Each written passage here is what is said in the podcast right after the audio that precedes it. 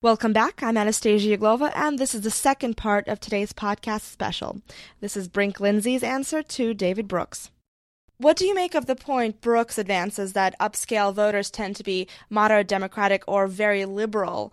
Is affluence really leading to a libertarian direction if affluent people are voting for Howard Dean, for example? Well, I think he said it depends on the part of the country. So that in red states, more upscale people tend to be conservative, whereas in blue states, more upscale people tend to be either moderate or quite liberal. But moderate or quite liberal for perhaps libertarian reasons. That is, they may be very scared by the religious right, or they may be very opposed to the war, which would be classified as liberal in the conservative liberal dichotomy, but more libertarian in our sense of the word.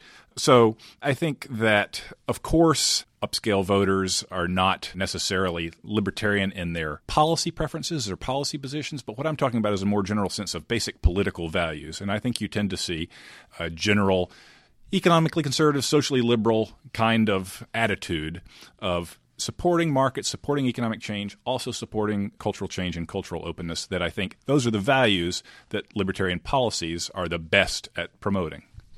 In his podcast, David Brooks essentially declared the Reagan era over. He was actually very clear in his belief that the problems of today are fundamentally different, having to do with security, decentralized threats, and issues that governments, not individuals, must grapple with. Thoughts? Well, certainly the era is different. We don't have 70% tax rates. We don't have stagflation. And so the, the kind of urgently felt need to have dramatic changes in economic policy aren't there right now because our economy is doing relatively well. Uh, so the case for limited government, I think, today is subtler than it was in Reagan's era. That much is true. But is the relevance of a limited government agenda gone now? No, of course not.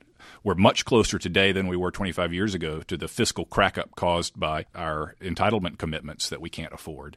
We've had another quarter century of substandard performance of our schools because they continue to be in a state run monopoly system. So I think there's still enormously important goals that only a limited government agenda can support. But I think he's right at least in saying that it's a tougher political sell these days than it was back in 1980 or 1981.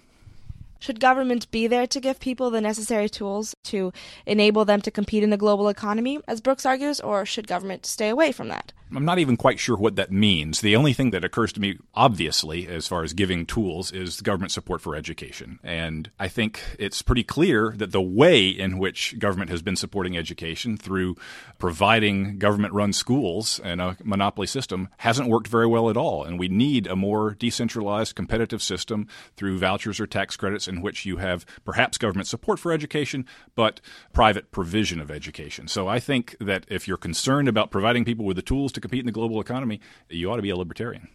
The tools he's talking about also have to do with providing security. It's these threats from decentralized actors that people are now concerned with. So, which is it then? Does government threaten liberty, or, as Brooks says, does security lead to freedom? Well, both of those, I think, are so general that they're both true in certain senses. So, of course, we need security to be free. We need national security. We need security from crime. Those are basic functions of government that if they are not provided, we don't have a vibrant free society. On the other hand, the idea that the most important issues these days are our insecurities, our insecurities about terrorism or global warming or globalization or global pandemics. I think that's not a constructive or useful vision for politics of the 21st century. I think that it's interesting on substantive issues. David and I agree on much, as he said in his podcast. He's in favor of Social Security personal accounts, he's in favor of entitlement reform, he's in favor of more liberal immigration policies, all libertarian issues, and sometimes distinguishing from right wing conservative positions.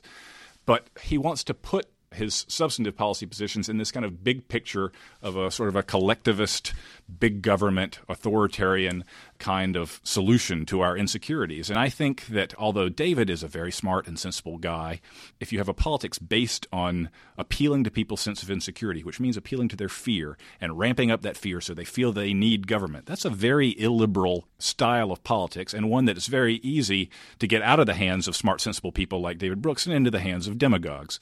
So I think it's much wiser and much more in keeping with the general culture of this country to appeal to our individualism individualism, our sense of personal responsibility, that government provides a framework within which the free society operates, but basically the main business of America is private people pursuing their own dreams.